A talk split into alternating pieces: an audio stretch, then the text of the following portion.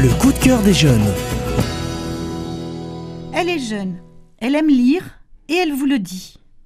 La morale de 1984 de George Orwell, édition Gallimard, et La liberté c'est l'esclavage, l'ignorance c'est la force. Waouh Bravo Lina pour le choix de ce roman, qui dénonce les violations de liberté, l'invasion de la vie privée et les dérives liées aux idéologies totalitaires, comme les arrestations arbitraires, la surveillance de masse.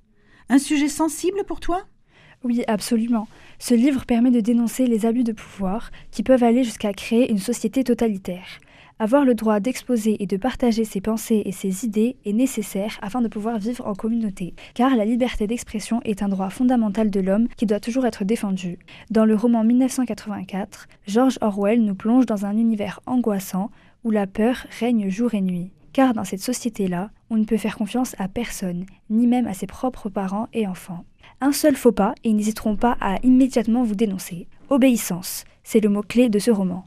Un seul faux pas. C'est un roman glaçant. Oui, absolument. Ce roman est terrifiant. Pour nous, ça paraît presque même irréel, parce que 1984, c'est le manque de liberté, mais aussi de langue, de vocabulaire et de richesse de pensée, dans un monde où nous, nous sommes constamment exposés au regard des autres par le biais des réseaux sociaux. Un excellent roman de science-fiction.